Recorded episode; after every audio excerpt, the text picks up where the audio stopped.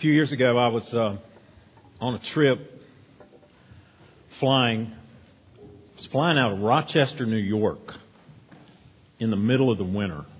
I don't recommend it. And it was windy. It was cold. The snow was howling across the runway. The plane had to pull out and sit on the tarmac there. We were delayed, of course. And then, after we were delayed, we had to pull up to de-ice. And of course, that process took some time. It's still windy. The, it is howling. You can hear the snow hitting the side of the plane from outside. It was nasty. It was awful. I thought, all right, Jesus, my life is in your hands when I'm walking. My life is in your hands when I'm, you know, when I'm driving. It always astounds me. I'm, I'm always a little, you know, I think it's kind of funny when people say, when you're getting ready to take a trip on an airplane, well, be safe. Well, I mean, unless I trip on the tarmac, okay, or trip stepping over the threshold of the plane, it is out of my hands, right? There's nothing I can do.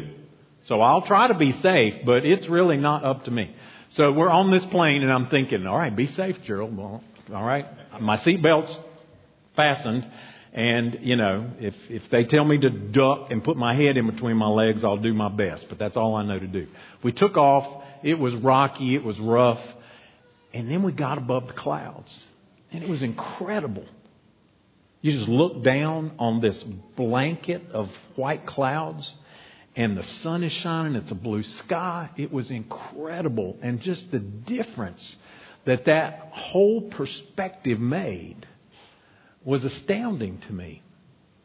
And that's what we have in Revelation 4 and 5. We have an opportunity to get above all this mess. and I mean, you know, we're, we're further into it now than we were. I shared this morning at the sunrise service. By the way, it was an awesome service. If, if you were there, um, thanks for coming. If you weren't, uh, you saw Braden's, heard Braden's testimony and saw his baptism. Uh, we had the biggest crowd we've ever had at a sunrise service. Jeremy counted over 225. I mean, it was, we're just ready to get out, right? I mean, that, we're just ready to get out and come and stand on the side of that beautiful lake and just praise our risen Savior. It was awesome to do that this morning. But we're still, we're still in a messed up world. We're, we're still in, you know, it's, it's still just crazy. And we need to get above it. We need a perspective that helps us navigate, that helps us understand who we are, who our God is. And so on this day when we celebrate the resurrection of Jesus. We have an opportunity in the book of Revelation, and we're working through Revelation on Sunday morning. If you're not a regular part of our church family here at Westwood and you don't have a church, we'd love for you to come and share with us as we go through the book of Revelation. Do not come expecting me to, you know, explain it and tell you what it means, okay? Because I don't really know what it all means. Um, but we're working our way through it.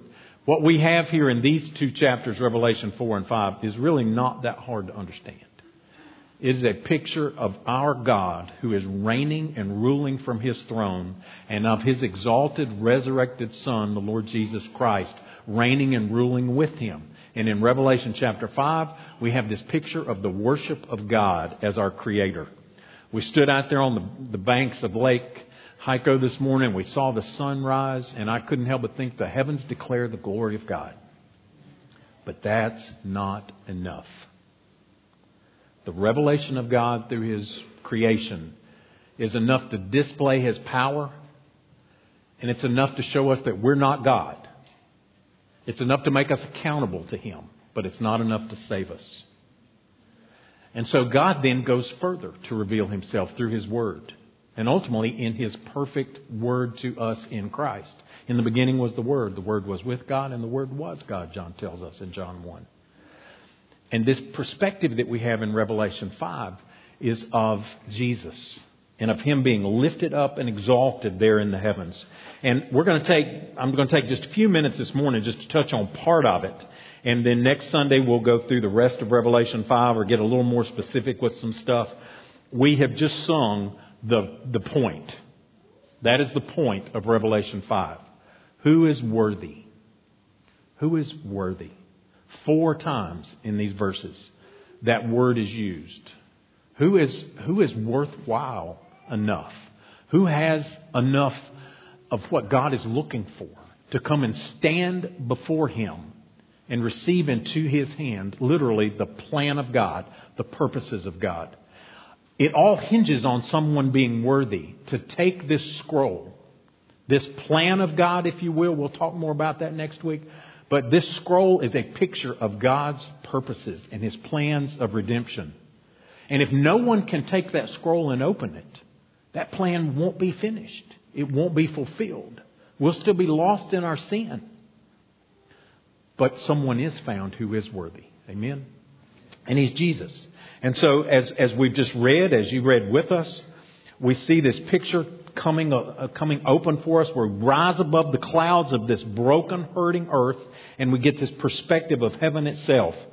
And John sees that, and he hears this, and he's having this vision. And the question comes from who is worthy to take this scroll? Who is worthy to take God's plan? Who is worthy to take it? And there's a problem. You ever thought about a problem in heaven? Well, there is here a problem in heaven. No one is worthy. And this mighty angel asked this question, and no one in heaven or on earth or under the earth is able to take the scroll and look into it. And John is crushed by it. He understood what he was seeing and what he's hearing. What, what will happen? How can we be rescued? How can things be made right? How can what sin has broken be restored? If there's no one to do this and no way it can be accomplished, we need to cry. And, and, and then the word comes from one of the elders Weep no more. Here's the answer, John. Here's the answer, church. Weep no more. Behold, the lion of the tribe of Judah, the root of David, has conquered, so that he is able to open the scroll and its seven seals. He is Lord, the angel says. He is Lord, the elder says. He is Lord over God's plan. He can take the scroll. We'll see more about that. He is Lord because He can answer this problem that exists. He's the only one that is worthy. And He is Lord because He has the power. The, the lion of the tribe of Judah, the root of David, that phrase talks about Jesus' full divinity and His full humanity. You go back to Genesis and read the account of this promise that came to Judah, that from him would be one who would reign over, who would rule forever. And then the promise to David that from you, David, from your loins, from your heritage will come one who will sit on the throne, God's throne forever. So on one hand, it's this picture of Jesus' divinity. On the other hand, it's a picture of his humanity. And look, he has conquered. John says he is Lord over God's plan, and he is God. He is Lord because he has conquered. The word there is the word of Nike, the swoosh. Means conqueror. It means victor. It means someone who has prevailed, someone who has overcome. Later on in chapter 12, it's going to be the same word used for you and me. Because what's true for Jesus is true for those who are His. And later on in Revelation 12, it's going to say that the saints, us, we have conquered by the blood of the Lamb. Do you hear that? Rise above it, church. Rise above the storm. Rise above the conflict. Rise above the COVID. Rise above all of it and get this perspective. This is who we are. This is what Jesus has accomplished for us. He is victorious. But here's where it gets kind of paradoxical is, is, a, is a light word for it. I touched on it last week for just a second. We'll see it again next week. John says, John is told, the lion he has conquered. The king. And lion, and he turns. And between the throne, the throne and the four living creatures and among the elders, I saw a lamb. Eh, eh. No, we don't need them, eh, do we? We need them, rah. Actually, no. We need both. I saw a lamb standing as though it had been slain. He is Lord because he is victorious. And he is victorious, church, in the most unusual way. He died to defeat death. He died to kill death. This lamb was slain, slaughtered, to put to death our enemy. And so as this, as John looks and he sees this vision between the throne and the four living creatures, do you see that? The throne is the center of the universe. And surrounding this throne, as we saw last week, are these, these circles, if you will.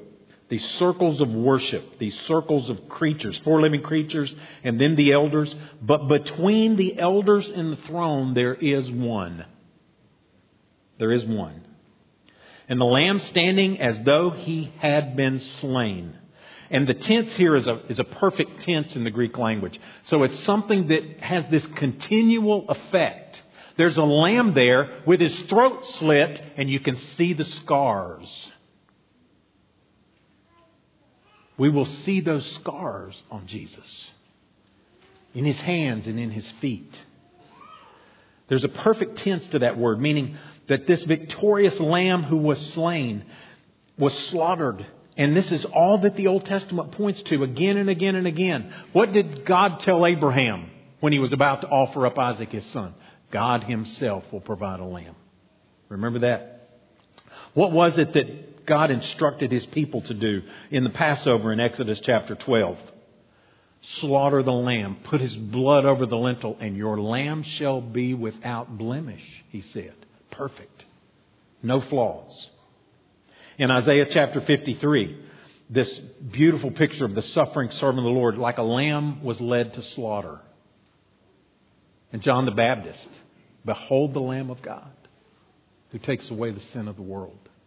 Over and over and over and over, we see this picture of Jesus. And here he is, the Lamb who was slain.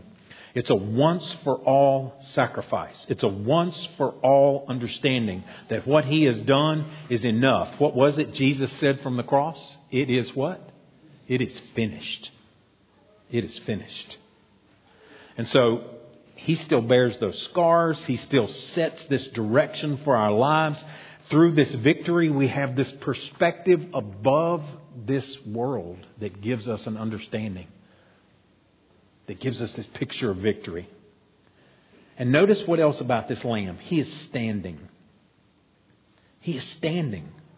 In the, in the gospel accounts of the resurrection that we read this morning, I love the one Jason read where, where it was that Jesus was laying is now the seat where the angels are sitting. That that place of death has become a platform of proclamation. He is not here, he has risen. I love that picture. And here is Jesus standing there as though he had been slain. There's, and it's the same verb tense as slain in standing, meaning there's a permanence to it, okay? This is what Stephen saw as he was shedding his blood as that first martyr in the book of Acts. He saw, he, saw Jesus standing at the right hand of the Father. And so here's this picture of this resurrected Savior standing there in Acts, cheering Stephen on, encouraging him. You go, brother. It's worth it. I have won. I have won.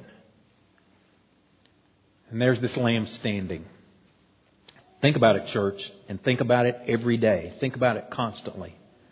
This lamb was slaughtered, and it was enough. And this lamb is now standing, and he will be forever. And he has taken our place. And so, just as we follow Christ on the pathway of the cross, that's the whole picture of Revelation. And so often we tend to lose that. We tend to get lost in all the, the images and the visions and the understanding. Well, what does this mean? And what does this mean? And what does this mean? Here's what Revelation means Jesus, the Lamb, laid down his life and with lion like power and authority, he took it up again. And he is victorious. And those who follow him must lay down their lives. They must take up their cross and follow him. Because the only path to victory is the path of the cross. It is the path of suffering. And once we have walked that path with Jesus in that path of suffering, because of today, because of the resurrection, because of Resurrection Sunday, we have the confidence that it's worth it. It's worth it. There's victory at the end of it. And so there he stands then, there he stands today, and there he will stand forever. These seven horns and these seven eyes are a picture of his omniscience and his power. We'll get into that. And he's standing there with authority and with power, and he takes the scroll from the hand of God. And when he has taken the scroll, everybody in heaven and everybody here should recognize that he is worthy to be worshiped. And these songs, these hymns, there's five of them in Revelation 4 and 5. And every single one of them are songs of worship, hymns of praise, shouts of praise. And look at what it says and worthy are you to take the scroll. Worthy is the Lamb, it says down there in verse 12. And down in verse 13, to the one who sits on the throne and to the Lamb be blessing and honor and glory and power. Do you understand what's happening here?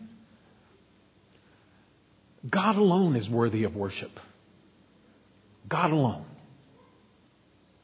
And Jesus is God. Here, this amazing mystery of the Trinity is revealed for us. God the Father is on the throne. God the Son given that authority from him. It's Daniel 7 fulfilled. We're not going to get into that this morning, but this is Daniel 7 fulfilled. And there he stands and there he receives worship. And who is it that's worshiping him? Uh, you have ransomed people. You have blood bought them out of slavery to sin. The writer of Hebrews tells us that he has, he has bought us out of the slavery of the fear of death. And you have ransomed people for God. Look at this. There's no discrimination here. Every tribe, every language, every people, and every nation. Look who he's saving. Look who he's saving, church. Those unreached people groups. Those that we've never heard of. Those that have never heard of him.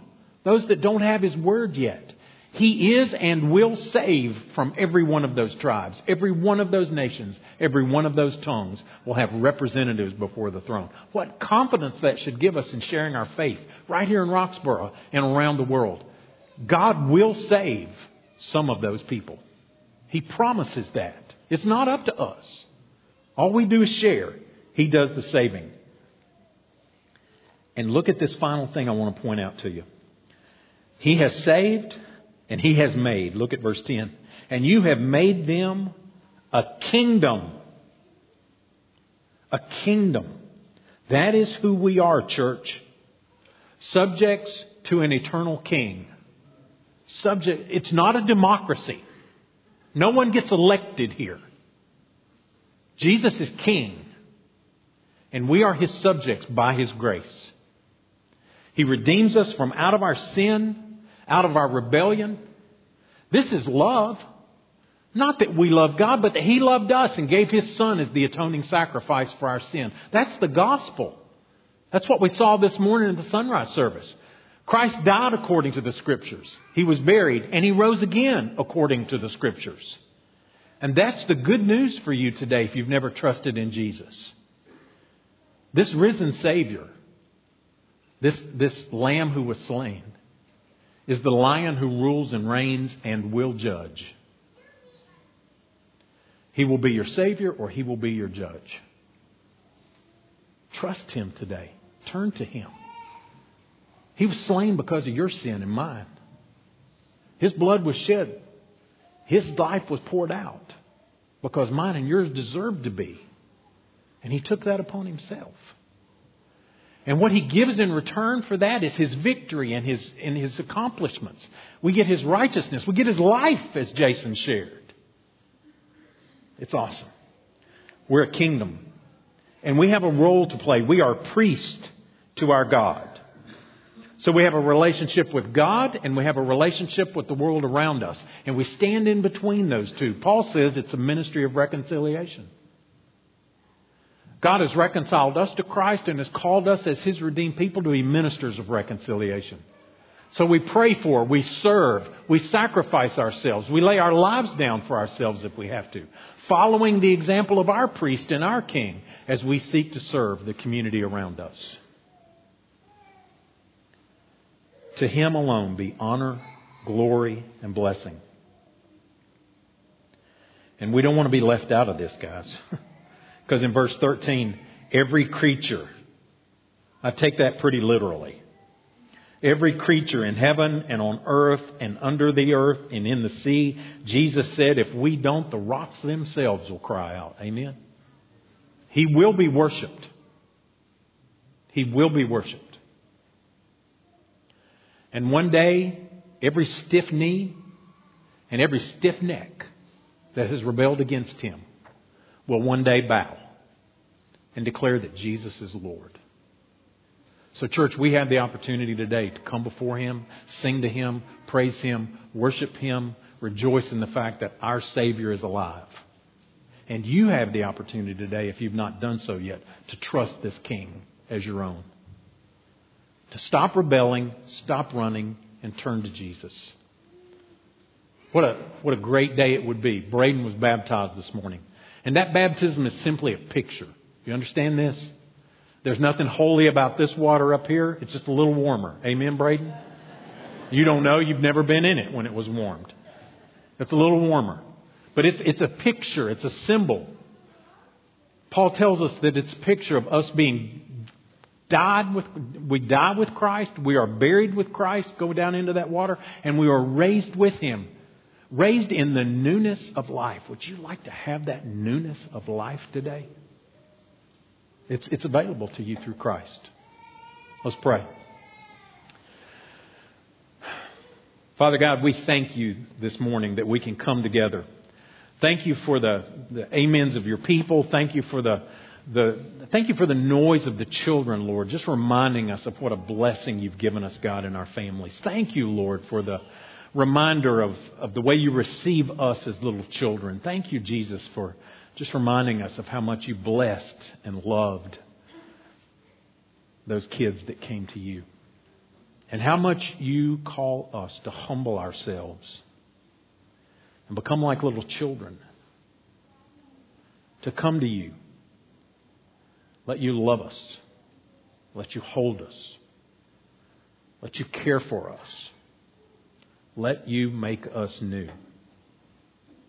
Father, I pray this morning for your church. I pray for us as your people to have this burning vision of you ruling and reigning, victorious, standing. Help us, God, live in that and walk in that confidence. That we have been raised with you and we will be raised with you. So help us serve you in that way, Lord, knowing that we have already won. And we thank you we can sing about it and we can praise you for it. And we do that in Jesus' name. Amen.